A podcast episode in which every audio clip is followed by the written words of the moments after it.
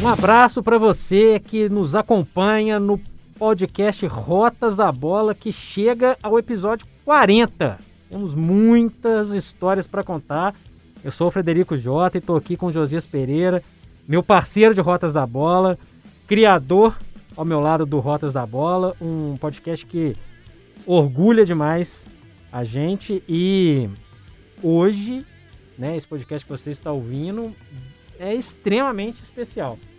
Nós vamos falar da competição de seleções mais esperada de todas, obviamente depois da Copa do Mundo. Mas, mais do que isso, nós estamos chegando no episódio 40 com participações especialíssimas. Então nós vamos fazer aqui um raio-x dessa Eurocopa, que é a Eurocopa 2020, que vai ser disputada em 2021. Começa nesta sexta, dia 11 de junho, com muitas informações, muitas análises e participações especialíssimas. Leonardo Bertozzi, Gustavo Hoffmann, o Rômulo, jogador do Cruzeiro, que tem uma relação com a seleção italiana muito legal. E mais alguns convidados nós vamos falar ao longo do nosso podcast. Então, para fazer as honras da casa aqui, bem-vindo, Josias. É uma honra ter tantos convidados bacanas e fazer um podcast que a gente gosta tanto com uma competição tão bacana quanto é a Euro, né? Exatamente, muito obrigado, Fred. Agradeço a todos os nossos ouvintes e também aos nossos convidados. Realmente é um momento muito especial. A Eurocopa simboliza aí um, uma caminhada também, pensando em Copa do Mundo, porque as seleções europeias elas vêm conquistando de forma sucessiva a Copa do Mundo desde 2006, né, Fred? Então, realmente, elas estão em um outro patamar e a competição que começa aí né, é, no próximo, na próxima sexta-feira, né? Na sexta-feira ela, ela, já é uma competição que mostra esse nível também das seleções que estarão aí brigando pelo título mundial. E neste momento de pandemia também é uma competição que suscita também essa parte de, vamos dizer assim, um renascimento também do mundo em relação à, à vivência novamente nos estádios. Né? A gente vai ter torcida nos estádios durante a Eurocopa, mesmo que de forma limitada, mas simboliza também um renascimento da Europa, que sofreu bastante com a pandemia do coronavírus. Realmente ainda continua em curso, né? a pandemia não acabou, mas de qualquer forma o continente europeu vem conseguindo aí é, passar por este momento de turbulência. Inclusive o jogo inaugural né, vai ser disputado justamente na Itália, onde foi um dos países que mais é, sofreu né, com essa questão do coronavírus e o país recebendo essa abertura de, de Eurocopa, colocando aí Turquia e também a Itália frente a frente, Fred. Pois é, Josias. Para quem não está acompanhando aí como funciona a Euro, é uma Euro diferente, né? As finais sempre foram disputadas com uma sede única e desta vez não tem isso de sede única, não. Então são, vão ser 50 jogos em 11 países diferentes. A final vai ser lá em Wembley no dia 11 de julho, ou seja, um mês aí de, de Eurocopa. Então, uma fase de grupos como era a Copa do Mundo até certo tempo, né, Josias? Seis grupos de quatro jogam entre si, classificam-se classificam os dois primeiros de cada um dos seis grupos, mais os quatro melhores terceiros colocados. Aí a fase de mata-mata vai direto. Então, vamos começar a fazer uma, uma análise grupo a grupo? Vamos embora. É o momento aí de deixar as cartas em cima da mesa, Fred. Exatamente. O grupo A tem Itália, Suíça, País de Gales e Turquia. Os jogos vão ser em Roma e em Baku, capital do Azerbaijão, que já recebeu inclusive uma polêmica final de Liga Europa entre Chelsea e Arsenal, que era difícil para os ingleses viajarem até lá e causou um rebuliço danado. Então, como o Josias já falou, Sexta-feira, dia 11 de, ju de junho, às 16 horas de Brasília, Turquia e Itália abrem a Eurocopa e dia 12, sábado, teremos País de Gales e Suíça. E para falar da, desse grupo, especialmente da seleção italiana, a gente tem um, dois convidados de peso, né, Josias? Vou passar a bola aqui. É uma alegria imensa receber Leonardo Bertozzi no Rotas da Bola. Fala, Léo. E aí? E essa Itália? E esse grupo da Itália? O que, que você pensa a respeito disso? Fala, Jota, Josias, obrigado pelo convite. Bom, a, a Itália tocou o fundo do poço, não tendo se classificado para a Copa de 2018, mas o processo de reconstrução com o Roberto Mantini me parece bastante positivo. Chega com 27 jogos de invencibilidade, poucos gols sofridos, é, um, um, elenco bem equilibrado e com jogadores de bom nível técnico. Se a gente olhar para um meio-campo com Jorginho, campeão da Champions com Chelsea, com Verratti, com Barella, que fez uma grande temporada com a Inter, ele certamente está entre os mais técnicos da competição. A Itália nunca foi um país de muitos pontas, né? Mas hoje ela tem o, o, o Insigne pela esquerda muito bem. Na direita, uma disputa com Berardi, com Chiesa, são duas boas opções.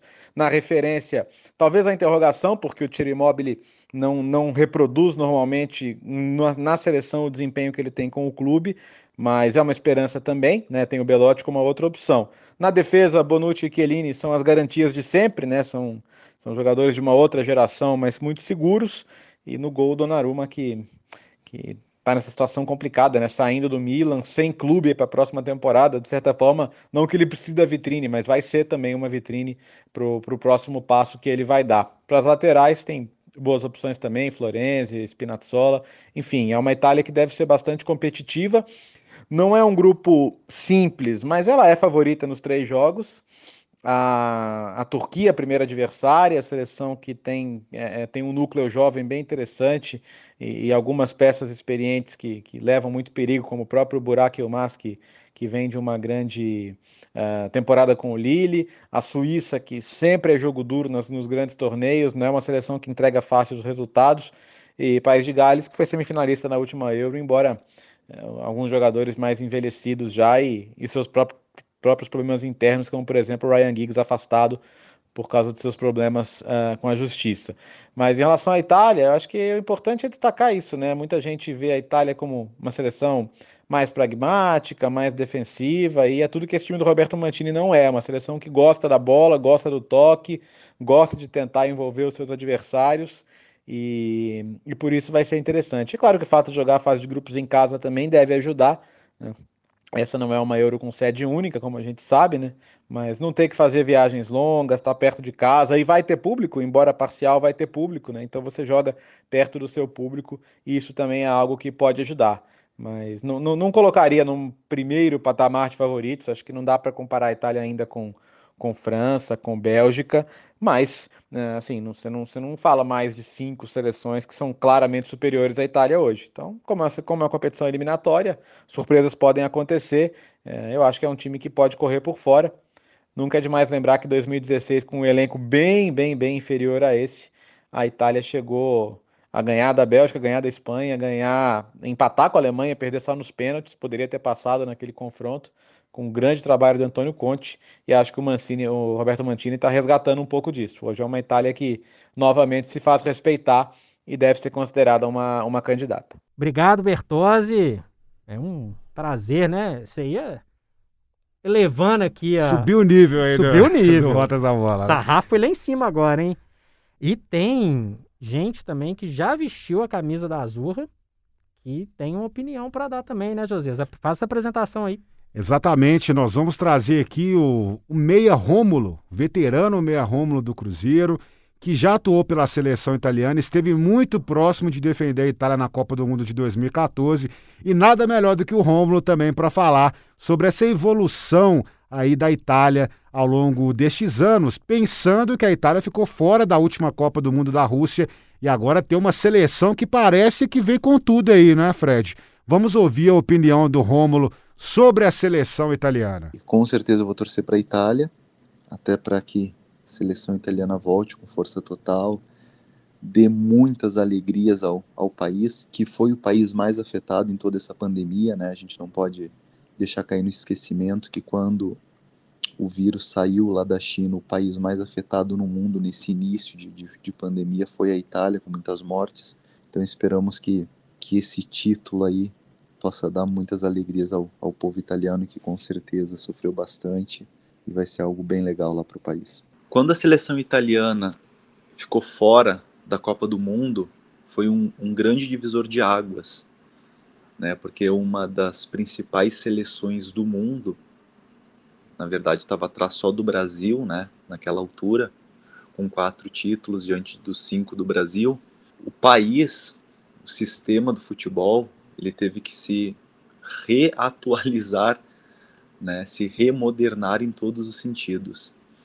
Então foi um baque muito grande para toda a nação, para todo o país, porque o italiano ele é apaixonado por futebol e vê a sua seleção fora da principal competição, onde a Itália sempre foi uma das favoritas. Então ali foi realmente o divisor de águas. A Itália evoluiu muito, tanto que eles selecionaram a dedo o, o novo treinador, Titi, né, que eles chamam. Quando pegaram o Roberto Mantini, eles analisaram cada detalhe, principalmente pela experiência dele fora, pelos grandes feitos que ele fez, né, principalmente no Manchester City, um dos principais clubes do mundo, quando ele ganhou aquela Premier League e depois a sequência do trabalho dele que foi ótima, né? Então, eles pegaram um treinador que já tinha experiência fora e não só o treinador tradicional italiano. A escolha deu muito certo, porque a Itália fez recordes de vitórias com, com Roberto Mantini, é, tem feito muitos gols, o sistema defensivo tem funcionado muito bem, os jogadores pegaram a filosofia de, de trabalho da, da nova comissão técnica. Então, com certeza, a Itália vai vir muito forte para essa Eurocopa, porque a Itália ela sempre foi é, a mãe né, da tática, da linha defensiva, principalmente defesa 4, é, sempre ensinou o mundo né, como se defender taticamente. E isso a Itália ainda é a principal é o principal país né, no mundo em relação à parte tática, principalmente linha de quatro. Mas só isso já não estava sendo suficiente. Então, com a escolha do novo treinador, eles melhoraram muito posse de bola, movimentos combinados pro, na parte ofensiva. É, o ataque da seleção italiana melhorou muito, transição. Então, tudo isso fez, é, pesou muito né, na escolha desse novo treinador. E com toda a desconfiança após a eliminação, né, ou a não classificação para a Copa do Mundo, o, o povo italiano estava muito desconfiado e desacreditado né, em relação ao futebol. Porque na Copa anterior já tinha caído na primeira fase e na sucessiva não conseguiu nem classificar. Então, o ótimo trabalho do Roberto Mantini, junto com a comissão técnica, junto com a Federação Italiana, fez com que o orgulho azzurro voltasse. A seleção está muito bem, está vindo muito forte para essa Eurocopa. Não, eu espero que seja uma competição muito legal. Vai ser o primeiro evento com a volta do público, né? Ainda que reduzido, mas em torno de 15 a 20 mil pessoas já poderão está presente no, nos estádios, então tenho certeza que vai ser um evento muito legal. Se pós-pandemia, a volta à vida normal, esperamos que seja um sucesso total. Pois é, um abraço, Rômulo. Muito obrigado pela sua participação. E agora nós vamos para o grupo B. Do grupo B tem um entendido aqui do meu lado, né? O grupo da Rússia. Eu tenho um russo chamado Josias Pereira aqui ao meu lado. É um grupo que tem além da Rússia, a Bélgica, semifinalista da Copa de 2018, a Dinamarca e uma surpresa, né? A Finlândia. E a Rússia, Josias? O que, que você tem a dizer dessa equipe? Você esteve na Rússia na Copa de 2018, acompanhou de perto a empolgação local e também o futebol russo. Bom, é, Fred, a seleção russa ela chega até em uma boa forma para essa Eurocopa, né? A gente sabe que é um grupo muito difícil, né? Que tem a Bélgica na, na chave também, a Dinamarca, né, como você citou, e também a Finlândia. Mas eu vejo a Rússia com possibilidade de classificação nessa chave aí, junto com a Bélgica. A Bélgica, obviamente, sendo a líder do grupo, com todo o seu poderio. A famosa geração belga que o pessoal gosta sempre de lembrar, né, Fred? Mas a Rússia tem alguns problemas né, que a gente pode citar aqui nessa formação do time. O primeiro deles é que, em 2018, não sei se vocês se lembram, mas aquele jogo que a Rússia eliminou a seleção espanhola das oitavas de final da Copa do Mundo, o goleiro era o Akinfev. Ó, você curtiu a pronúncia aí, né? A Kiev, ele, ele se aposentou da seleção, da seleção russa após a Copa do Mundo de 2018. Com isso, esperava-se muito do Guilherme Marinato, jogador brasileiro que atua no Lokomotiv é, de Moscou, mas o jogador brasileiro ele não conseguiu é, ser esse nome de substituição a Kiev na seleção russa. E a gente sabe que a seleção russa tem uma tradição muito grande aí de goleiro, né? Quem não se lembra do Yashin, né, Fred? Então, realmente não encontraram esse nome, esse perfil no Guilherme. E aí, a, a substituição feita pelo, pelo treinador Tchertiezov, que inclusive, né, Fred, o Tchertiezov, a gente ficava brincando chamando ele de é, Coronel Pincel, né? Porque ele parece muito com esse personagem caricato aqui do futebol brasileiro. A mudança que ele fez foi colocar o capitão do Dinamo de Moscou, do Dinamo, né, que a gente pode citar também mais uma pronúncia bonita, o Anton Chunin. Ele vai ser o goleiro aí titular da seleção russa, pelo menos é o que se comenta aí nesta Eurocopa. O problema também da defesa da seleção russa é algo que está sendo trabalhado, algumas mudanças estão sendo feitas também nessa defesa da seleção russa, mas o Tcherchezov ele conta com alguns nomes importantes, como Igor Diviev e também o Roman Yevgeniev.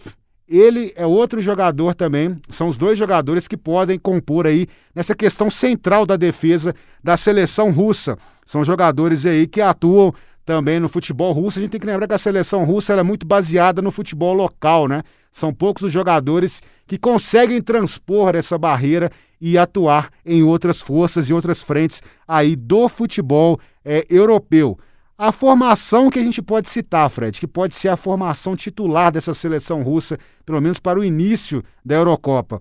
A gente vai ter o Chunin no gol. A defesa, possivelmente, o, o time deve jogar ali num 3-4-3, viu, Fred? Vão ser três zagueiros ali, a gente prevê ali mais ou menos o Semionov, o Dizikia e o Kudryashov jogando, formando essa linha de três aí da defesa da, da Rússia. E aí temos os alas abertos, esses homens de meio de campo aqui. Temos, obviamente, o brasileiro Mário Fernandes, que é um titular absoluto da seleção russa e, inclusive, vem jogando muito bem. É um dos destaques absolutos da seleção russa. Temos aí também o Zirkov atuando do outro lado e ali fechando o meio, a gente vai ter o Zobinin e também o Osdoev. E na frente, vamos ter o Galavan e também o Miranchuk, né, que se transferiu para, para o Atalanta, né? Ele jogava no Lokomotiv. E o ataque, ele, claro, o grande jogador da seleção russa, aquele atacante caricato, eu gosto muito dele, que é o Artem Dziuba, o atacante do Zenit, São Petersburgo, campeão russo agora, um dos principais nomes e figuras da seleção russa, com certeza, é um jogador a se observar durante a Eurocopa. Vamos ver o que a Rússia vai, a Rússia vai aprontar nessa competição, porque realmente vai ser complicado, vai ser jogos pesados, mas eu acredito que a Rússia vem bem na Liga das Nações também, vem conseguindo subir de, de divisões na Liga das Nações e acredito que a Rússia tem potencial sim para atingir mais uma vez. Lembrando que a Rússia foi eliminada nas quartas de final da Copa do Mundo, perdeu para a Croácia, também nos pênaltis, naquela sequência de jogos decididos pela Croácia na prorrogação, Fred. Pois é, a Rússia vai ter uma carne de pescoço, porque a Bélgica, na minha avaliação, é uma das favoritas ao título. É, uma, é a tal geração belga, mas mais madura. Uma Seleção recheada de jogadores de ponta, jogadores acostumados a grandes decisões, jogadores que foram bem em seus campeonatos locais. Lukaku, por exemplo, fez gol de tudo quanto é jeito na Internacional. De Bruyne não precisa de apresentar quem é o De Bruyne. Tem a segurança do Courtois, tem o Munier pela lateral, tem uma defesa até certo ponto pesada, né, que é o Aderweireld e o Vertogen e o Vermaelen, jogadores que a gente conhece muito bem mas são jogadores um pouco lentos, mas jogadores experientes, né, Josias? Tem o Tillemans, que fez um baita de uma Premier League jogando pelo Leicester, fez inclusive o gol do título da FA Cup do Leicester para cima do, do Chelsea. Tem o Carrasco, tem o Mertens e será que eu estou esquecendo um nome aqui de alguém que joga no Real Madrid? Pois é. Olha lá, ele tá. Parece que ele deu uma afinada, viu, Fred? Tá melhorando, hein? Pois é. O Hazard, ele é um jogador que tá numa fase muito ruim, né? Teve algumas lesões na sua passagem pelo Real Madrid, contestada passagem pelo Real Madrid até agora. E vamos saber se ele vai ser esse jogador decisivo, como foi, inclusive, na Copa de 2018. Então a Bélgica tem uma equipe mais encorpada, uma equipe mais experiente, ainda sobre o comando do espanhol, do Roberto Martinez. É um time fortíssimo, é um time interessante, é um time agradável de se ver. Então eu fico sempre imaginando que a Bélgica pode fazer um pouco mais. A Bélgica entra como favorita, a Rússia se já fez o raio-x, e a gente tem a Dinamarca nesse grupo. A Dinamarca tem um jogador, Josias, que chama minha atenção demais, que é o Robierg, que é o volante do Tottenham. Jogador eficientíssimo. A temporada do Tottenham foi um, des um desastre. Mas, entre as questões que dá para salvar, tá o Royberg. Foi muito bem. Foi muito bem. Jogador firme na marcação, sai para o jogo com, com qualidade. É um volante que me agrada demais. Tem o Eriksen, que chegou até a fazer gol no jogo decisivo lá na Itália, na, na Internazionale. Tem a segurança do Casper Schmeichel no gol. Então, assim, são jogadores interessantes. Tem o Christensen, que é zagueiro do, do Chelsea. Ou seja, jogadores interessantes, jogadores que podem é, render muito bem, sem ter o peso que a Bélgica tem. A Bélgica chega para ser líder do grupo, classificar em primeiro e ir longe. A Dinamarca não. Então a Dinamarca pode arrancar um pontinho aqui, um pontinho ali. O interessante da zebra do grupo aí, a Finlândia, do Temu Pukki, atacante do Norwich, né? Subiu com o Norwich para a Premier League, caiu com o Norwich, agora está voltando para a disputa da Premier League mais do que ser uma surpresa, é imaginar que se classificou até com uma relativa tranquilidade nas eliminatórias da Eurocopa, fica na frente da Grécia e da Bósnia.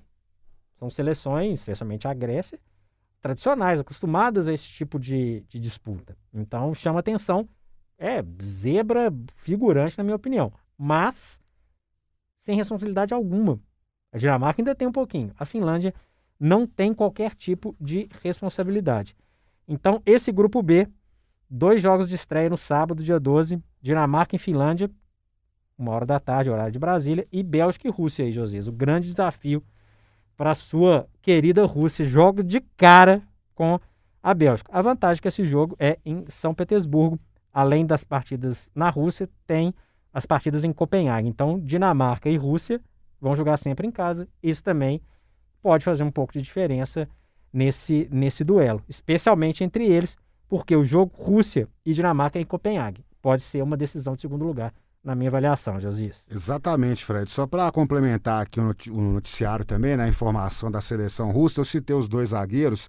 Os dois zagueiros, eles são jovens, né, Fred? Esse é o problema que o Tcherchezov vem enfrentando.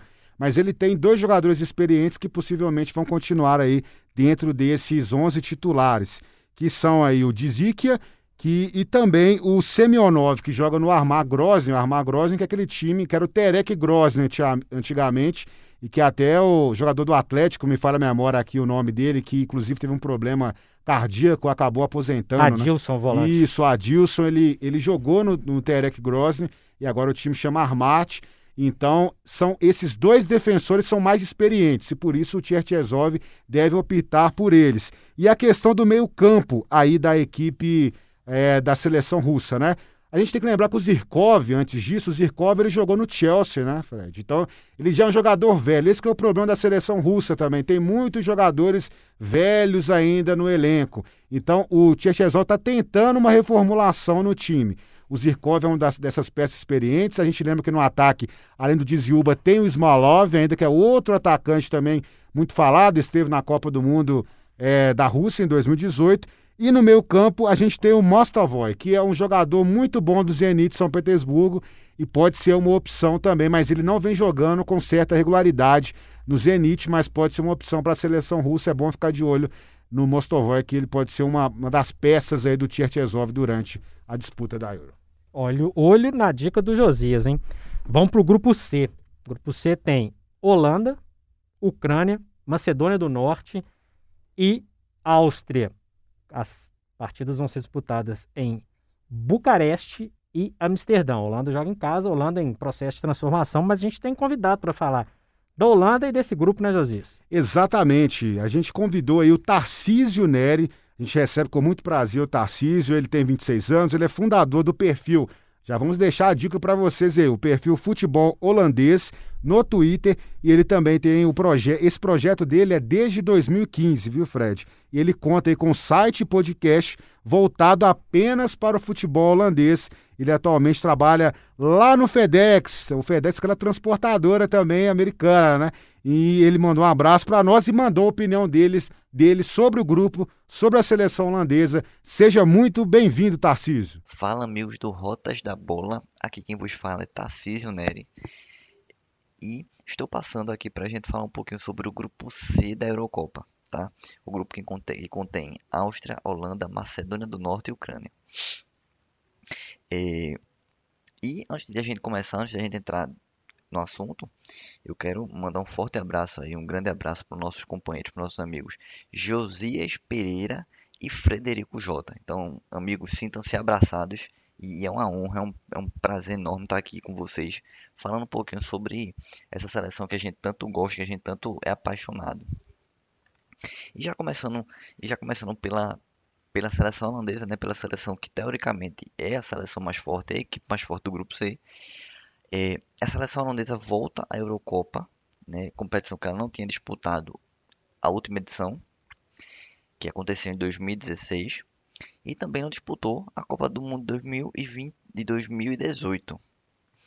E quando a gente entra nesse tema, quando eu, eu converso com as pessoas e, e falo assim, poxa, mas a, mas a Holanda está passando por um, é, é, por um momento de, de entre safra, né?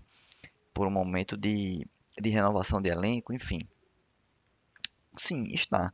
Mas eu, mas eu acredito que o grande ponto, o grande, a grande questão da Holanda não ter conseguido se classificar para é, essas, duas, duas últimas competições não se dá pelo fato de ter um elenco forte ou fraco, tá? Se dá pela falta de um treinador decente, né? De um treinador que consiga fazer é, a equipe jogar, coisa que a gente não tem aí desde Van Gaal de 2014, né? Desde Van, naquela Copa do Mundo que a Holanda terminou no Brasil em terceiro. Então aí já é um ponto que vem é, que a Holanda vem sofrendo.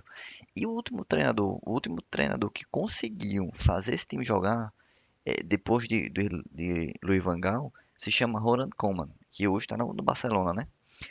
E com ele a seleção de fato conseguiu jogar, conseguiu é, as pessoas, quem gosta da seleção holandesa, né, os torcedores se sentiram assim, poxa, que massa que hoje tem um jogo da seleção, né, que bom que hoje tem um jogo e que bom que a Holanda vai entrar em campo e a gente tem esperança de ganhar, de jogar de igual para igual com qualquer seleção, né? Então, tanto que com, com como a gente, a Holanda conseguiu vencer França, vencer a Alemanha dentro e fora de casa, é, conseguiu vencer a Inglaterra na, na final, na, na semifinal da Liga das Nações, então conseguiu se tornar uma seleção competitiva e forte tá? É, mas com a saída dele, todo o trabalho foi para o espaço, né? E viu o Frank de, Frank de Boer hoje está no comando da seleção. E é um treinador que infelizmente não está conseguindo extrair o melhor da seleção holandesa. É, e até costumo, quando a gente costumo conversar com amigos que gostam da seleção holandesa, costumo dizer o seguinte, eu, né, Tarcísio, quando olho para o grupo, eu digo a você o seguinte, se eu não cravaria que a Holanda ela consegue passar de fase. Mas Tarcísio vai pegar seleções como Áustria, Macedônia e Ucrânia, né? É, você acha que, porque para não se classificar teria que ser a catástrofe, né? Ou terminar em último ou ser uma das piores terceiras colocadas. Mas o meu medo é a falta de, a falta de organização que se tem nessa seleção, tá? É, hoje, eu, esses dias eu estava assistindo o jogo da Macedônia, assistindo o jogo da Áustria e da Ucrânia. Nessas três seleções existe um mínimo de organização de, de equipe né? Eles sabem como tem que atacar e como tem que defender. Eles sabem viver cada fase do jogo. Isso a Holanda não sabe. A Holanda sofre muito na hora de, de atacar, de pressionar o adversário. É, e, e, muito pelo fato de que Frank de Boer está mudando o esquema de jogo. E uma coisa que eu já vinha pedindo. Eu acho que era fundamental essa mudança de esquema de jogo. Mas ele está mudando o esquema de jogo em cima da hora. E isso pode ser é fatal. Tudo bem que era necessário mudar, sim, com certeza. A gente sabia que com 4-3-3 já tradicional a gente nem muito, pra, muito, muito longe não. Tá? Mas é, a, a, falta, a falta de tempo está prejudicando bastante porque ele precisa de tempo para poder fazer com que a seleção entenda o novo modelo de jogo e consiga jogar. Né? Então a gente está vendo que nesses, nesses amistosos aí que teve contra a Escócia, que empatou em 2 a 2 sofreu bastante. E contra a Geórgia, acho que o pênalti que sofreu no começo do jogo, acho que fez a seleção respirar mais tranquila, botar a bola no chão e pensar mais o jogo. Então isso pode ter dado uma facilidade, uma facilitada na vida da Holanda. Mas, é, de antemão, se fosse para cravar dinheiro, colocar dinheiro, eu não diria a você que a Holanda passaria, tá? É, eu acho que precisa melhorar muito para conseguir passar de fase. Esse é meu ponto. Tarcísio tá jogando de forma horrível a seleção holandesa. Eu nunca vi um jogo da Holanda. Tá horrível. Não tá horrível. Tá certo? Então, acho que basicamente é isso sobre a seleção holandesa, tá? É, a gente tem algumas peças ali. O grande nome da seleção holandesa né, é, se chama Depay. A gente não vai ter Virgil van Dijk disputando a competição porque ele tá lesionado né, desde o começo da temporada e vai ficar de fora do torneio.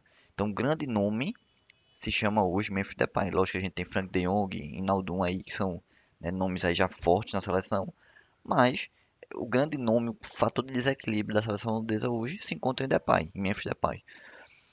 Vindo aqui para Macedônia do Norte, é uma equipe também que já está jogando com três zagueiros, é, jogando 3-4-3, e é, tem um grande nome aí, Pandev. É uma seleção muito, muito organizada, não tem nada demais. Pandev é um, um, um atacante já extremamente experiente, então não é uma seleção que vá ter, colocar medo em ninguém. Mas é uma seleção que joga de uma forma organizada, que não vai ser fácil é, é, vencer ali, conseguir vencer a barreira, né? Eles vão montar de, de fato um, um, jogo reativo. Eles vão querer sempre estar jogando no contra-ataque, enfim, isso é, é, é, nítido isso, né? Até porque é a seleção mais frágil do grupo. A outra seleção é a Ucrânia, né, de Chevchenko, é o treinador, que está jogando no 4-3-3, tá? É, é uma seleção que vem com a ideia mais para essa competição de propor o jogo, de vir para cima. Shevchenko quer um time que venha para cima. Ele é atacante, então não quer negócio de jogar para trás não. Ele quer botar o time dele para cima. Então é, é isso que a gente vai ter na Ucrânia. A Ucrânia tem, tem nomes interessantes, como é, o camisa 10 Chaparenko, é, Yarmolenko, é, e, Yarenchuk, que é o centroavante dele, da Ucrânia. Então tem alguns nomes que podem ali estar tá, tá levando perigo para a seleção holandesa. E para finalizar, a Áustria, de Alaba, né? É, que está jogando na seleção ali como, como volante, como homem de meio de campo. É outra seleção também que pode complicar o caminho da Holanda. É uma seleção que, já, que joga hoje no, no famoso 4-5-1 ou 4-2-3-1, né, como alguns gostam de falar. Tem ali no seu meio de campo também o Sabitzer, que é um, um dos grandes nomes aí da, do, do Red Bull Leipzig da Alemanha. E chega também forte para essa competição. É uma, é uma seleção que gosta bastante de ter a bola, de propor jogo, de ir para cima, tá? É, lembrando que, e é importante a gente ressaltar, né? É, é a segunda parte, a terceira na verdade, né? É a terceira participação da Áustria em Eurocopa e é, a Macedônia é a primeira delas, né? A Ucrânia já participou outras vezes é, da competição com duas participações, a terceira agora em 2020, 21 na verdade, né? Participou 2012, 2016 e está indo para sua terceira participação consecutiva. É isso, turma. Muito obrigado, muito obrigado pela atenção de vocês, tá? Se você ficou com a gente aqui até esse, esse finalzinho aqui, muito obrigado, gratidão. E turma, forte abraço, até a próxima. Valeu, tchau, tchau. Muito obrigado, Tarcísio. Informações interessantíssimas. É sempre bom a gente trazer esse, esse, tipo de participação aqui no Rotas da Bola, né, Josias? Porque os especialistas, eles mandam bem demais, né? Mandam muito bem. Então, um grande abraço e portas abertas. Não só o Tarcísio, como o Bertozzi, como o próprio Rômulo, né? É muito interessante ter esse tipo de participação aqui no Rotas da Bola. Vamos pro grupo D, hein, Josias? É, olha aí. Vamos pro grupo D. Pois é, Inglaterra, Croácia, os vizinhos, os escoceses e a República Tcheca. Eu acho que esse sorteio ele foi bem interessante pro, pro time inglês. Porque o grupo não é tão difícil assim. Não é um grupo tão acirrado. A gente tem um grupo da morte que nós vamos falar sobre ele daqui a pouquinho. E pega a Inglaterra num processo de crescimento, de amadurecimento. Eu falei da seleção da Bélgica, Josias, e eu vejo a Inglaterra num um patamar semelhante. Uma seleção jovem, mas que tem seus jogadores atuando em alto nível, jogadores que a gente pode considerar, apesar da idade, experientes, e jogadores que estão na mão do Southgate há algum tempo. Alguns deles desde a época de base. Então a Inglaterra tem uma, uma capacidade de revelar que até então era uma questão quase esquecida na Inglaterra, né?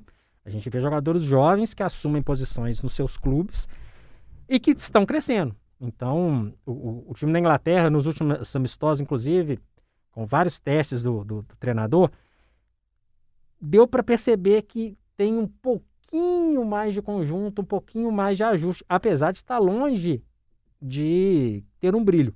O futebol de seleções, na verdade, está longe de ter um brilho há algum tempo, né, Josias? Porque está tendo muito espaço entre as partidas de seleções. Então, isso acaba dando a, a às seleções um, um, momento de readequação que causa um, uma mudança no estilo de jogo, né? A, a, Inglaterra tem muitas opções, tem muitas opções. A, a convocação, inclusive, deixou jogadores de fora, né? A gente imaginar o histórico da Inglaterra, isso seria uma, uma coisa impensável, né? A Inglaterra teve muito a conta do chá em várias competições e hoje a gente vê que tem jogadores praticamente sobrando. E isso também é muito interessante. Jogadores jovens, né, Josias? Como o Mason Mount, jogador que deu assistência para o gol do Havertz na final da, da Champions League. Jogadores como o Phil Foden, jogador importantíssimo do Manchester City na temporada.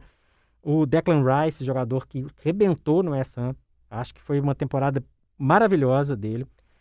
Isso misturado com jogadores que já têm um, um, um, uma cancha. Você já pode colocar, dar faixa ali pro, pro Harry Kane e jogar a bola para ele. Isso a gente já sabe. O Rashford não é tão, tão idoso como o Harry Kane, o idoso de 27 anos, mas é um jogador que está acostumado à pressão do Manchester United. É um jogador que pode fazer muita diferença. A gente tem as opções como o Tewell na lateral. Fez uma boa temporada na, é, pelo Chelsea. O, a Inglaterra perdeu o Alexander Arnold, que é um, um, um desfalque de peso numa avaliação, mas na convocação, o Southgate, inclusive, colocou vários jogadores naquele setor. Foi até uma crítica que ele, ele sofreu. Poxa, tirou vários jogadores do meio, colocou vários laterais. Ou seja, ele pode repetir um esquema que colocou na Copa, né? Ele colocou o Walker, por exemplo, como praticamente um terceiro zagueiro na Copa ao lado do Maguire e do Stones, deixando o Trippier um pouco mais avançado. E ele convocou também é, jogadores que podem fazer uma, uma função ali de transição no meio de campo muito interessante. Muito interessante. É a hora da gente ver se o, o Sancho, Jadson Sancho, sempre é, citado como um, um, jogador que pode aparecer como contratação lá na Inglaterra a qualquer momento. O Bellingham também do, do Borussia Dortmund. Jogadores que estão numa fase de transição, mas que fazem muito bem esse, esse perfil. E tem o Henderson, que é um jogador que é, é fundamental ali, fez falta ao Liverpool ao longo da temporada, vai jogar a Euro, e é um jogador experiente ali também, jogador de, de passagem de bola, de transição, que pode dar um ritmo de jogo ali para esse, esse time da Inglaterra. Fora outras opções, tem o Sterling, tem jogadores que podem sim dar um peso para a seleção inglesa. Vai ser o Pickford no gol? Vai ser o Henderson? Não sei. A tendência é que ele comece com o Pickford, até pelo amistoso que a Inglaterra fez contra a Áustria. Ele iniciou com, com o Pickford, foi o primeiro, primeiro dessa série de amistosos, então pode ser que, que comece. Mas não é aí, na minha opinião, uma garantia de tranquilidade. O Pickford ele é sujeito a altos e baixos. Vamos ver o que o Saltgate pensa até lá. Eu acho que a Inglaterra vem mais encorpada. Não diria que ela é uma candidatíssima ao título, não vejo isso ainda. Acho que ela pode crescer ao longo da competição. A questão que eu vejo é que esse grupo D da Inglaterra, Josias, ele, o campeão do grupo, ele cruza diretamente com o grupo da morte, que nós vamos falar daqui a pouquinho, que tem a França, tem Portugal, tem a Alemanha. Então, ser primeiro pode ser um grande problema para a Inglaterra. E para ser primeiro, a Inglaterra tem que passar por quem não passou na semifinal Exatamente. de 2018. O Josias estava lá. Você quer falar alguma coisa da Croácia? Sim, gosto de falar muito. O treinador, inclusive, muita gente boa, o Dalit, né? O Dalit, eu tenho um, um, carinho muito grande pelo Dalit. Toda a coletiva que acontecia lá na Rússia, ele falava com a imprensa por não sei quantas horas, ele não estava nem aí, não, ele ficava falando mesmo. E depois ele passava na zona mista, Fred, e falava de novo ainda com quem estivesse lá. Então a gente já via aí uma. Inclusive quando ele chegou na final da Copa do Mundo, ele não se intimidou com isso também, continuou uma. Ele, ele continuou seguindo assim o seu padrão. Então, assim, o que a gente tem que citar, Fred, é, é, vou deixar você comentar também depois sobre o que você acha da Croácia. Naquele jogo, realmente, a Croácia acabou vencendo e superando a seleção inglesa na prorrogação naquele jogo, mas foi um jogo muito aberto, né? Inclusive a seleção inglesa, se me fala a memória, começou vencendo a partida e aí levou também essa virada quando chegou a prorrogação. Mas existem aí muitas situações envolvendo a seleção croata, especialmente a aposentadoria de vários nomes, né, Fred? Dentre eles, o Mandzukic e o próprio Rakitic. E são jogadores que eram essenciais naquele time e que agora não estão mais com a seleção croata. E o Dalit está tentando colocar algumas peças que consigam aí é, encontrar esse, essa coesão no meio de campo. A gente lembra que a seleção continua com o Modric ainda, mas o substituto Rakitic ele ainda está buscando esse nome dentro da seleção croata. Mas realmente é uma seleção que, pelo que eu vi de alguns jogos da Croácia, teve algumas dificuldades durante as eliminatórias para Euro, algumas dificuldades na Liga das Nações, mas conseguiu depois estabelecer né, com as mudanças que o Dalit propôs. Então pode chegar bem aí para essa disputa pode oferecer dificuldades aí neste grupo, é, mas realmente a gente tem que ficar de olho para ver se essas mudanças na seleção croata elas vão ser capazes de levar esse time a sonhar mais alto na Euro. A gente lembra que na última Euro, se não me falha a memória também, Fred, a Croácia rodou aí na, nas oitavas de final, né? Para Portugal. Isso, exatamente. Ficou aí nas oitavas de final para Portugal. Então, é quem sabe, né? Porque a Copa do Mundo deixou aquele clima de quero mais, assim, para a Croácia, né? Foi passando aquele desespero todo, jogos na prorrogação em sequência, mas não conseguiu o título aí diante da seleção francesa. Lembrando, inclusive, aquele confronto da Copa de 98, né? Quando eles se cruzaram, mas de novo deu a França, Fred. Pois é, é a estreia de Inglaterra e Croácia, um contra o outro, dia 13, domingo, 10 horas de Brasília, e no mesmo horário Dia 14, segunda-feira, tem Escócia e República Tcheca. Aí tem uma coisa interessante, hein? Jogos em Londres e em Glasgow. Ou seja, os britânicos têm a questão do fator casa aí, que pode ser um diferencial. Só queria voltar um pouquinho na questão da, da Inglaterra, porque esse jogo de 2018, a Inglaterra ainda estava nesse processo de transição, de crescimento, né? E tem jogadores agora, na minha avaliação, que são capazes de mudar o jogo, Josias. Tem o Grealish, por exemplo, que fez um, uma baita temporada no Aston Villa, jogador que pode ser uma opção muito interessante. Assim como, assim como Calvert-Lewin, jogador do Everton, que se a gente for voltar no tempo 2018, quem poderia ser o jogador para fazer gols no lugar do Kane? Então, eu, eu, eu, eu, vejo hoje a seleção da Inglaterra um pouco mais encorpada em relação àquela aquela equipe que acabou eliminada pela, pela Croácia. Eu vejo com mais alternativas, mais jogadores que podem fazer essa diferença. Então, eu queria deixar isso registrado porque a, a, a Croácia, ela se segue com o Dalit, ela tem uma equipe também um pouco envelhecida, né? Perisic, Modric, tem muitos jogadores, Lovren, Sim. Jogadores que. É, eles estão tentando fazer né? esse, essa reconstrução, né, Fred? O que chama de rebuilding, né? Mas está um pouco complicado. Só para citar que além do, do Manzukic e também do Rakitic, quem aposentou da seleção croata foi o Subasic e também o Strinic. E aí, as substituições foram as seguintes, na ordem aqui, o Dominik Livakovic, o Borna Barisic, o Vlasic e o Bruno Petkovic. Lembrando que o Vlasic ele está fazendo a função exatamente que era do Rakitic. Exatamente. Lembrando que na lateral também tem o Vissálico, né? Que é um nome difícil de falar, né? Jogador também Isso. remanescente.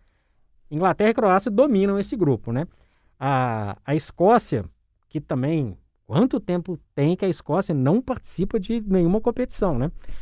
Participou da Euro em 96, inclusive jogou contra a Inglaterra, coincidentemente, teve um golaço do, do Gaza, do Gascoigne para cima da, da, da, Escócia, com comemoração histórica, jogando é, borrifando água, ele deitado e o pessoal borrifando água na, na, na cara dele. É zebra, é zebra, é um, um, uma equipe que joga no perfil escocês, perfil cauteloso, mas de toque de bola. E tem jogadores técnicos. Tem o Robertson, jogador lateral do Liverpool, que é o capitão da equipe, um jogador que em alguns momentos joga até um pouco mais avançado. Quando é, o técnico Steve Clark, que é foi um ex-jogador do Chelsea, monta a equipe no 3-5-2. Tem o McTominay, também jogador acostumado a, a, a, jogos pesados, esse pelo Manchester United. É uma equipe que não vejo muito figura, acho que, é muito, muito futuro. Acho que vai ser uma equipe figurante nessa, nessa Euro. Caiu num grupo que, como eu falei em relação à Inglaterra, não é um grupo tão complicado assim dependendo do desempenho da Escócia, especialmente jogando é, em casa, nos jogos de Glasgow, ele a, a Escócia pode, quem sabe, tem uma vaga para o terceiro colocado. Né? Hum. Vai brigar ali com a República Tcheca, que também tem um jogador que é destaque no futebol inglês, assim como o Robertson pelo lado é, escocês, que é o Tomás Soucek, que é o jogador que foi muito bem na campanha do West Ham nessa, nessa Premier League. O West Ham brigou pela, pela vaga na, na, na Champions League até as últimas rodadas. E o, o Soucek era o jogador que era ali um dos pilares desse time do, do West Ham. Corre por fora, foi eliminado na fase de grupos em 2016. Não é um, um bom momento da República Tcheca, mas é um país que tem tradição, já foi campeão em 1976, como Tchecoslováquia na época e vice em 96, inclusive na própria Inglaterra. A Alemanha eliminou a Inglaterra, a República Tcheca chegou na época à final. Tem tradição, mas não tem muito futebol, na minha avaliação, até pela, pelo desempenho recente, viu, Josias? Exatamente. A gente vai pular para o próximo grupo aí já, Fred? Vamos lá, grupo E aí, ó. Espanha, Polônia, Suécia sem Ibrahimovic e Eslováquia, Josias. Pois é, um grupo aí que realmente coloca é, muitas questões, né? Mais uma seleção que também enfrenta um processo de reformulação também a seleção espanhola, né? Com alguns nomes aí que estão chegando também, jovens, né? É, e a seleção espanhola tentando espantar aquele fantasma dessa eliminação para a Rússia nas oitavas de final da Copa do Mundo lá de 2018, que foi um resultado bastante é, significativo para o país em várias situações, né, Fred? A gente lembra, por exemplo, que marcou né, a aposentadoria do Iniesta, inclusive o Iniesta ficou no banco, né, naquela, naquele confronto, o pessoal ficou sem entender né, o que está acontecendo, o Iniesta não está em campo numa situação dessa, né? Ficaram muitas questões, uma mudança de técnico logo ali no, no início, né? O Lopetegui indo embora, aquela confusão toda na seleção, na, na seleção espanhola. E agora eu vejo a seleção espanhola com um nível mais. É... Tá crescendo, né, Fred? A seleção melhorou bastante, né? É... Conseguiu alguns resultados expressivos. Então chega com algumas peças jovens. Você pode até citar alguns nomes aí também. Eu sei que você já está aí com eles já engatilhado aí. Mas realmente eu vejo a seleção espanhola com boas possibilidades de passar nesse grupo assim, sem muitas, sem muitos problemas, né? Eu acho que, que vai dar pode acontecer de, de conseguir essa classificação à próxima fase, pelas peças que tem, pela reestruturação que foi feita aí nesse processo até. É, eu acho que, inclusive, a questão da pandemia, ela pode ter atrapalhado as seleções, mas eu acho que também deu uma coesão a essa seleção espanhola aí, porque foi um momento, talvez, que o Luiz Henrique conseguiu trazer uma, um, um, algumas definições sobre o time nesse período também, Fred. Lembrando que a Espanha joga em Sevilha, né? Exatamente. E é também uma, coisa, uma questão muito interessante. A outra sede desse grupo é São Petersburgo. Então é interessante para a Espanha jogar em casa com uma equipe muito jovem e com um técnico jovem também, né? O Luiz Henrique chegou a renunciar à seleção, né? Sim, né? Era um, era um problema familiar e depois voltou.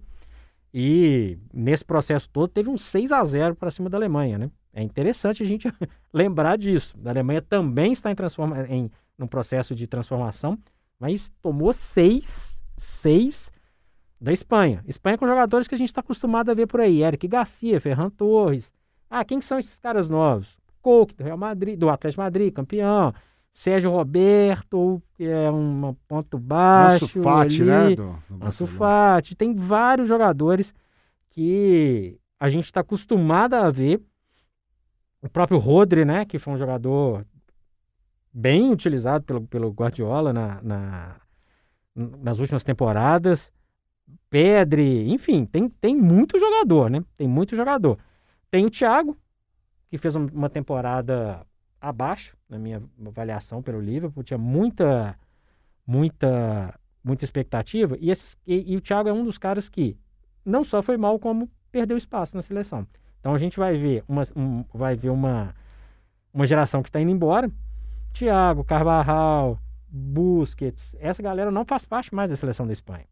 A, a seleção da Espanha ela está renovada, dinâmica e acho que um pouco mais é, é, tem mais volúpia de jogo em relação àquilo que a gente viu na Rússia, exatamente para a seleção mais jovem. Então esses nomes todos que já não estavam numa fase boa, eu citei o Thiago aqui porque eu acho que é um caso muito simbólico, a temporada que ele fez no Liverpool não foi legal, é ah, por que, que o, o fulano ou o Beltrano não estão jogando mais na Espanha? Porque estão numa fase decadente mesmo.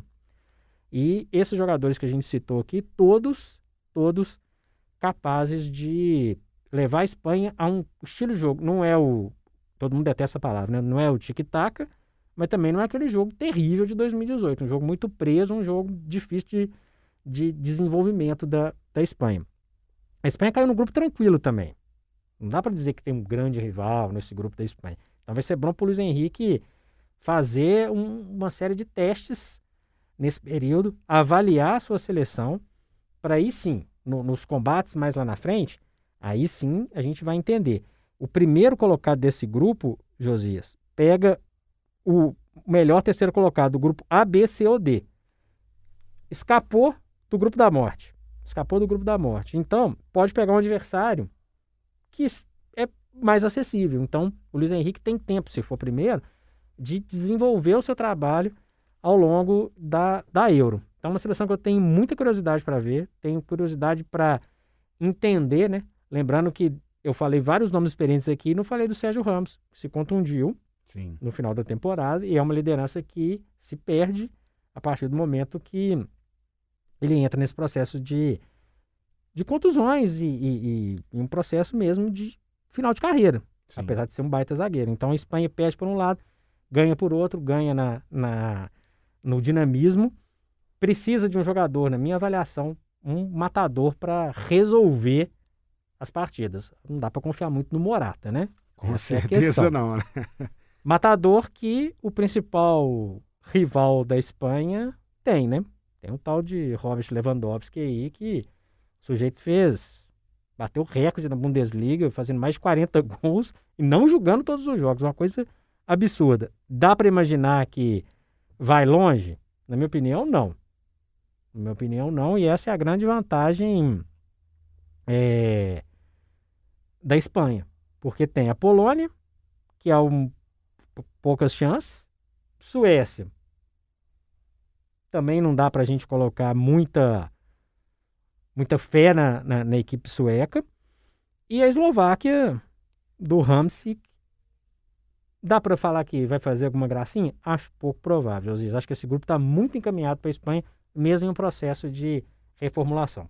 Exatamente, Fred. Eu também concordo com você nisso. É, eu, vi, eu vi um jogo da seleção da Eslováquia contra a Rússia, chegou até a impor certas dificuldades na partida, mas não é aquele nível também que se compare hoje ao que a seleção espanhola está jogando e até mesmo a Polônia. A gente tem que lembrar que a Polônia é mais um da, uma daquelas seleções, né, e também times do futebol internacional aí que contam com um português no comando, né? que é o Paulo Souza, e a gente vai ver também como essa escola portuguesa pode influenciar nesse estilo de jogo também do Lewandowski, né, que chega com o título de melhor jogador do mundo, goleador.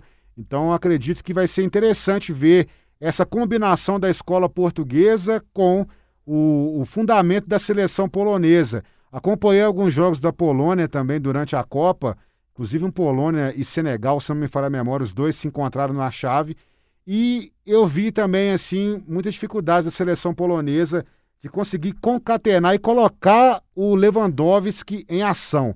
Então acho que esse vai ser um dos grandes desafios dessa seleção polonesa.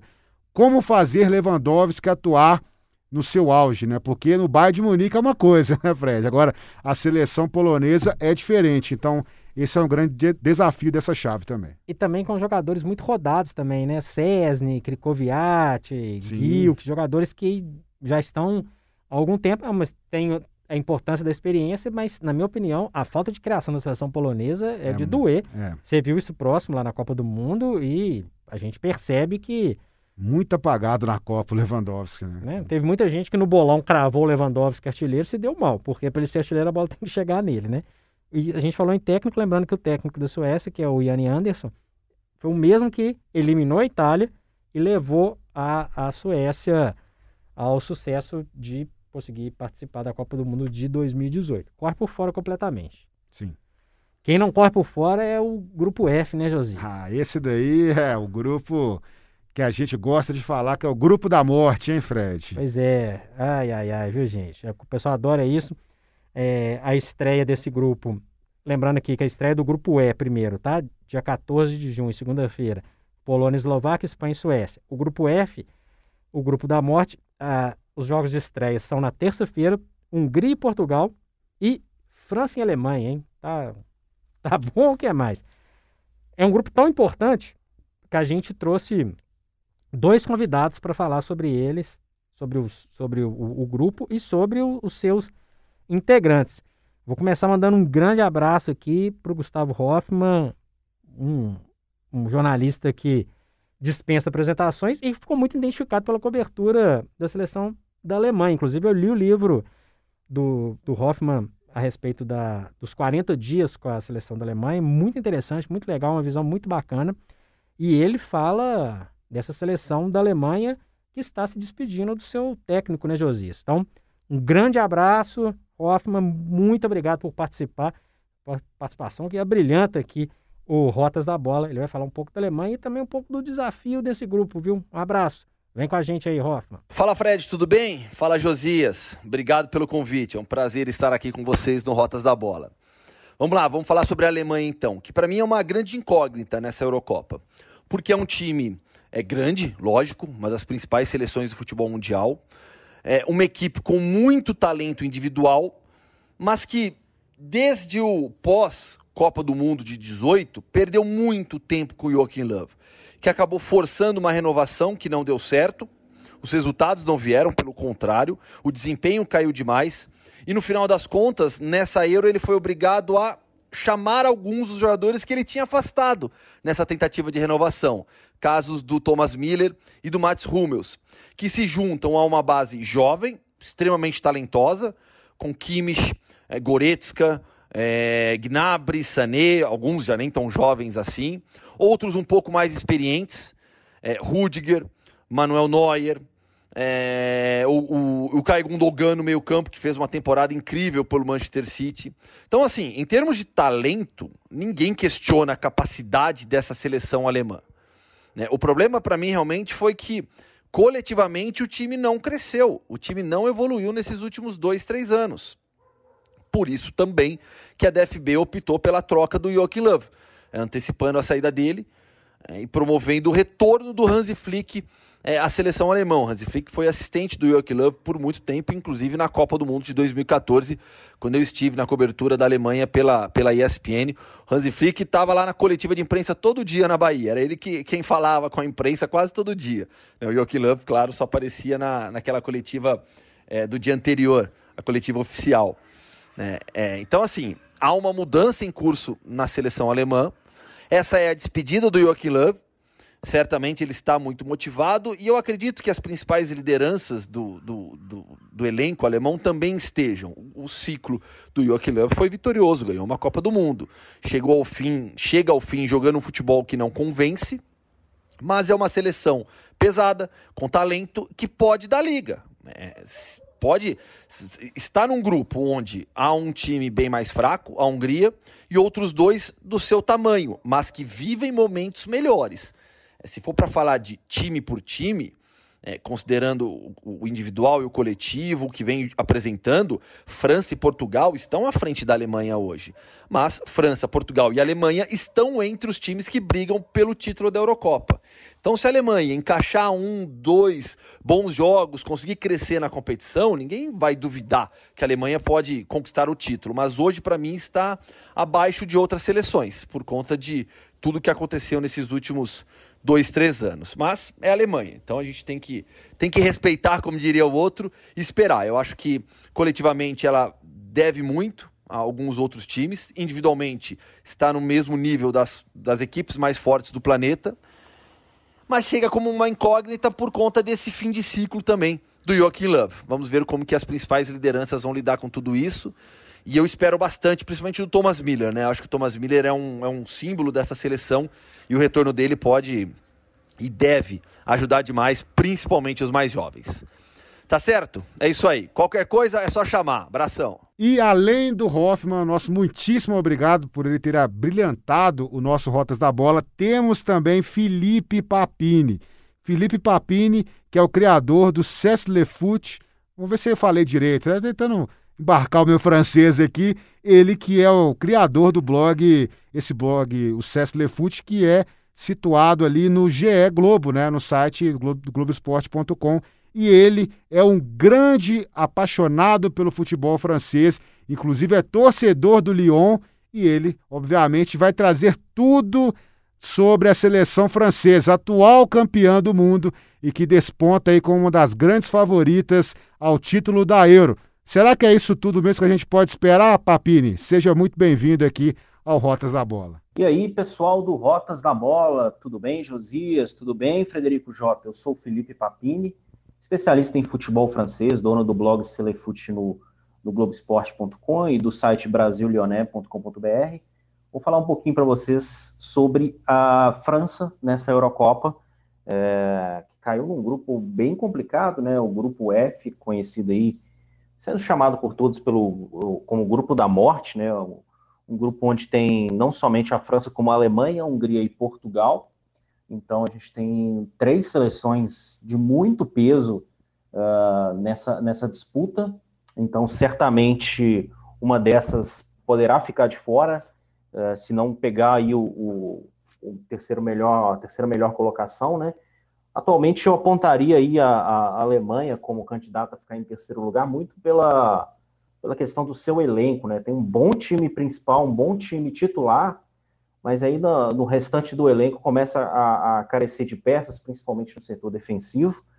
Portugal faz aí um grande, uh, um, um, grande momento de, de transição, né? Consegue é, passar a bola no, numa época de Cristiano Ronaldo para uma uma sequência de jogadores muito uh, que vem dando muito certo no futebol, não só no futebol português, já despontando para outros centros, como a própria Premier League e jogadores já de, de destaque mundial. Então tem um bom elenco, é uma nova geração portuguesa e para mim ela consegue inclusive alcançar o favoritismo não somente no grupo F, como também na própria uh, na própria Eurocopa como um todo. Se a gente for pegar, parar para pensar, Portugal é o atual campeão da Euro e também o atual campeão da Nations League.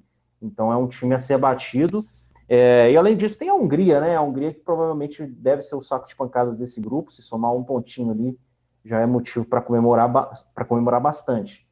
É, sobre a França em si, é, não tem muitas novidades em relação ao time que a gente já conhece, o trabalho do Deschamps segue como um, um, segue tendo a sua continuidade e aí a, grande novidade mesmo fica em torno de, de Karim Benzema, é, o atacante do, do, Real Madrid é a grande novidade para essa Euro, né? Ninguém esperava que ele fosse uh, ser chamado de volta num momento tão importante e tão derradeiro, né? Já que ele praticamente não teve tempo aí de se adaptar ao elenco.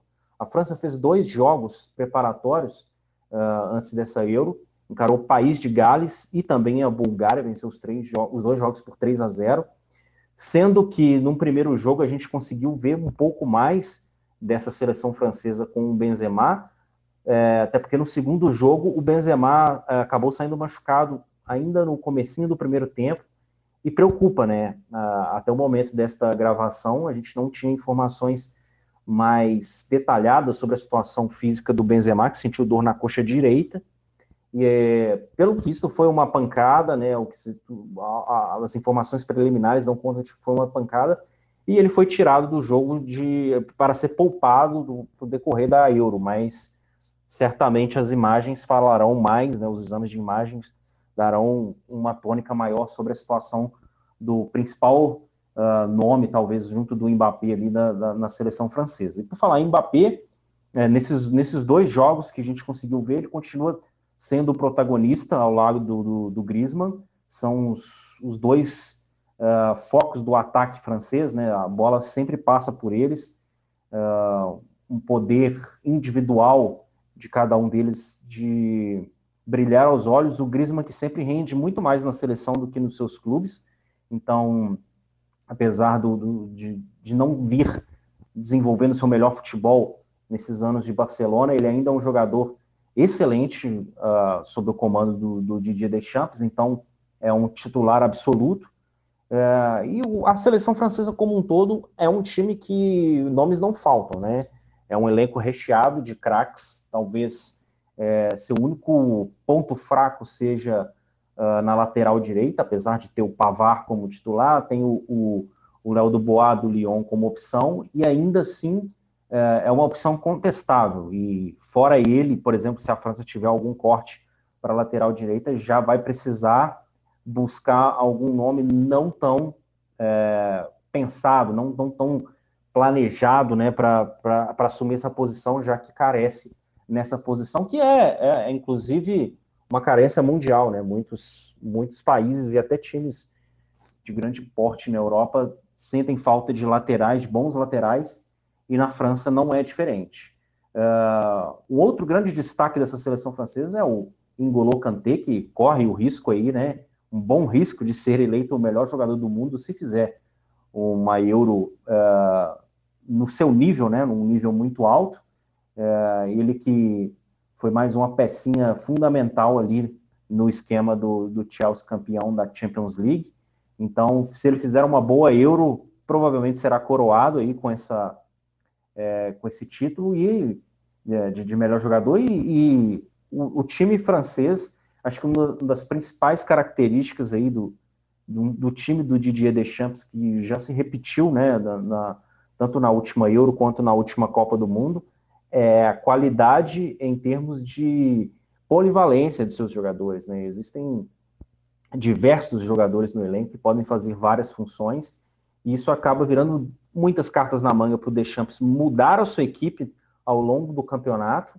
Uh, um torneio de tiro curto que exige muita estratégia e disciplina, né? Porque lesões podem complicar todo o planejamento. Ele que tem uh, opções de sobra, é volante que joga de meia, é lateral que joga na zaga, coisas desse tipo que fazem da seleção francesa um grande mistério para, os seus adversários. Ela é totalmente adaptável e pode jogar em qualquer formação tática, qualquer estratégia que o Deschamps quiser pensar e planejar para o seu jogo. A França também que é conhecida como um time que chega, é, começa devagar, começa talvez até dando alguns tropeços, mas depois, principalmente em fase de mata-mata, mostra o seu real poder, né? E o, o poder dos seus jogadores hoje em dia o colocam como colocam a França como a principal seleção de, de futebol hoje é, no planeta e chega favorito não só na Euro, como provavelmente para a próxima Copa também. Um abraço a todos e bom programa. Um abraço, Papini. Prazer ter você por aqui. Olha, o especialista da Alemanha falou, o especialista da França falou, mas não dá para descartar Portugal de jeito nenhum, né? Eles já falaram um pouco sobre isso, mas não dá para desprezar um time que tem o Cristiano Ronaldo nunca. Ele pode ter 50 anos, não despreze. E tem Bernardo Silva, tem João Félix, tem Bruno Fernandes, tem João Moutinho, tem Rubem Dias, que fez uma baita de uma temporada. Então, não dá pra gente descartar Portugal. É o grupo da morte, Osias. E o grupo da morte, a gente tem que lembrar que pode sair daí um, um, um dos melhores terceiros colocados. Tem essa possibilidade. E é interessante também a gente analisar que a Alemanha está no processo de, transformar, de, de transição ainda, né? Então, apesar do peso, pode ser que a gente tenha uma Alemanha em terceiro lugar, uma Alemanha eliminada. Eu analiso muito assim. É uma análise minha. Os, os especialistas já falaram, a França para mim é a favorita. A França do Kanté é uma das favoritas Conté. ao título. Fiquei sabendo que o nome dele é Conté agora, viu, Fred? Fiquei assustado depois de tanto tempo, tô chamando ele de Kanté. Ele disse que não se importa não, viu, Fred? De chamar ele de Kanté. Mas no francês é Engolo Conté, viu? Só para falar isso daí. Se o Josias falou, gente, tá falado. E a Hungria, coitado, né? Caiu no pior grupo possível a Hungria. Deu azar, né? Disputou em 2016, né? Que já foi uma grande surpresa, um processo de evolução, mas um, obviamente uma evolução muito tímida. Vamos ver o que, que a Hungria pode ser o fiel da balança aí, se fizer alguma gracinha, né? Pode acabar eliminando algum dos gigantes aí, a Hungria. Então, lembrando para vocês que termina a primeira fase, a fase de grupos, no dia 23 de junho, e já no dia 26 começa as oitavas de final. Aí é mata-mata até a final, no dia 11 de julho, 16 horas de Brasília, em Londres. Não tem decisão terceiro lugar, viu, gente? Isso é bobagem, né? É um, é. é um jogo que não tem graça nenhuma. E para a gente finalizar aqui nossos convidados, né, Josias? Dois parceiros de trabalho nossos que também acompanham bastante futebol internacional. Eles vão dar o seu pitaco geral aqui. Eles não vão falar de uma seleção específica, mas vão dar um, uma opinião geral sobre essa Eurocopa. Primeiramente, muito bem-vindo, Cadu Doné um apreciador do futebol internacional. E aí, o que, que você está esperando dessa Eurocopa, Cadu? Um favorito destacado? Uma surpresa? Faça um balancinho pra gente aí, Cadu. Alô, pessoal do Rotas da Bola, um abraço, Josias, um grande abraço para o Fred Jota, uma honra participar com vocês, esse podcast espetacular. Acho que é ainda mais especial fazer essa participação na véspera da Euro. E eu estou muito animado para a Euro desse ano, viu, gente? Acho que várias equipes que já eram consideradas fortes nos últimos anos chegam ainda mais uh, sólidas para essa Euro. Então, o nível técnico tem tudo para ser muito alto e o equilíbrio tem tudo para prevalecer. Vou citar alguns times aqui que, para mim, entram nesse rol, né, de times que já estavam bem e se tornaram ainda melhores. Vou começar falando do atual campeão, Portugal. Sempre nos últimos anos, Portugal tinha sua imagem, obviamente, muito associada ao Cristiano Ronaldo. Portugal ganhou a última Euro eh, na França, diante dos franceses, eh, com gol do Éder, de forma surpreendente. E o Cristiano Ronaldo nem foi tão brilhante naquela campanha assim. É claro, foi importante, teve até o papel anímico ali em disputa de pênaltis, sendo um líder da companhia, mas não foi um Cristiano Ronaldo que destruiu em tantos jogos assim assim. E mesmo dessa maneira, com um time que não era tão bom quanto hoje, Portugal foi campeão. É curioso a gente mencionar isso. Acho que o título de Portugal foi muito mais é, circunstancial, aquela coisa que vai acontecendo, o mata-mata propicia esse tipo de, de movimentação. Mas esse ano, aí sim, acho que Portugal chega com um time mais forte. O Cancelo, lateral que pode jogar dos dois lados chega depois de uma ótima temporada do Manchester City, foi titular na maior parte da ótima temporada do, do time do Guardiola. No finalzinho, perdeu espaço para o Zinchenko, é verdade, mas aí fazia parte também da ideia do Guardiola de não ter 11 titulares, né? O Cancelo, durante boa parte da temporada, como eu disse, foi titular e jogou de forma muito sofisticada taticamente ali, né? Sendo aquele lateral meia, fazendo aquele papel que o Guardiola gosta tanto, do lateral que abandona uh, o lado do campo campo para fazer o centro. Então o Cancelo é um jogador muito diferenciado nesse elenco de Portugal. Rubem Dias, né, o zagueiro também do Manchester City, um dos grandes zagueiros do mundo na temporada. Em boa parte das eleições de melhores jogadores do Manchester City na temporada, ele estava envolvido ali entre os três melhores, entre os cinco melhores. Então foi uma presença muito impactante na equipe do Guardiola. Do outro lado de Manchester, né, talvez o melhor jogador do Manchester United nos últimos tempos, não só nessa temporada, mas até em parte da temporada anterior O Bruno Fernandes, né, armador, camisa 10, organizador, um jogador é, titularíssimo do time do Solskjaer. Voltando ao Manchester City, o Bernardo Silva segue muito sólido, muito firme, um jogador que corre muito, que com Guardiola às vezes é falso 9, às vezes é meio campista, às vezes joga pelo lado do campo, mas é um baita jogador. Ainda na Inglaterra, lembremos do Diogo Jota, né, que era um reserva do trio de ataque clássico do Liverpool, Mané, Salah e Firmino, mas que começou a se meter ali entre esses três nos últimos tempos, né? muitas vezes sendo titular ou na vaga do Firmino ou até junto aos três, no esquema mais ofensivo do Klopp, com quatro homens de frente, aí o Firmino mais recuado e o Diogo Jota sendo o centroavante, mas é uma opção excepcional que Portugal ganha para nove. O João Félix, que foi contratado a grande peso eh, no Atlético de Madrid, até não correspondeu tanto assim, de acordo com, se, com o que se imaginava, mas é um jogador muito habilidoso, que dribla, que pode fazer diferença ao longo dos jogos, e claro, o Cristiano Ronaldo, que ainda que possa, a gente possa relativizar a temporada dele na Juventus, acho que ainda assim foi muito boa. Então, Portugal chega muito forte, gente. Queria começar falando do atual campeão. Curioso, né? Não digo que é favorito ao título, mas é curioso que eu acho o time de hoje melhor do que aquele que foi campeão. Quando o Portugal foi campeão há, há anos atrás, né, cinco anos atrás, porque é, a Euro era para ter sido ano passado, não tinha tantos jogadores em grande fase como hoje. Né? Então vamos ver é, se isso pode ser um prognóstico de um bicampeonato de Portugal. A dificuldade já começa no grupo, né? porque Portugal tem França, Alemanha e Hungria no mesmo grupo, é o chamado grupo da morte. Queria falar um pouco da França também motivos óbvios, atual campeã do mundo e também para mim chega mais forte hoje do que na sua última grande conquista. Vamos lá, o Benzema depois de muito tempo fora é, da seleção francesa por questões de extracampo, é, esse ano volta para a seleção e lembremos a volta dele é impactante não apenas porque é um cara de nome, é um centroavante com uma carreira longa, ele teve uma temporada espetacular pelo Real Madrid. Então então ele volta para a França num momento muito especial o Kanté, que já foi muito elogiado na última Copa do Mundo, agora talvez viva seu momento de maior badalação, até sendo mais respeitado não só como um marcador, mas também como um construtor, o cara que agrega no ataque. Então, a França chega com o Kanté ainda mais forte. E além desses dois, Benzema e Kanté, Griezmann, Mbappé, é, Pogba, um, um, uma França completamente estrelada, né? A gente olha no papel, para mim é o melhor time é, da Europa e, repito, chega mais forte uh, do que na Copa do Mundo quando foi campeã.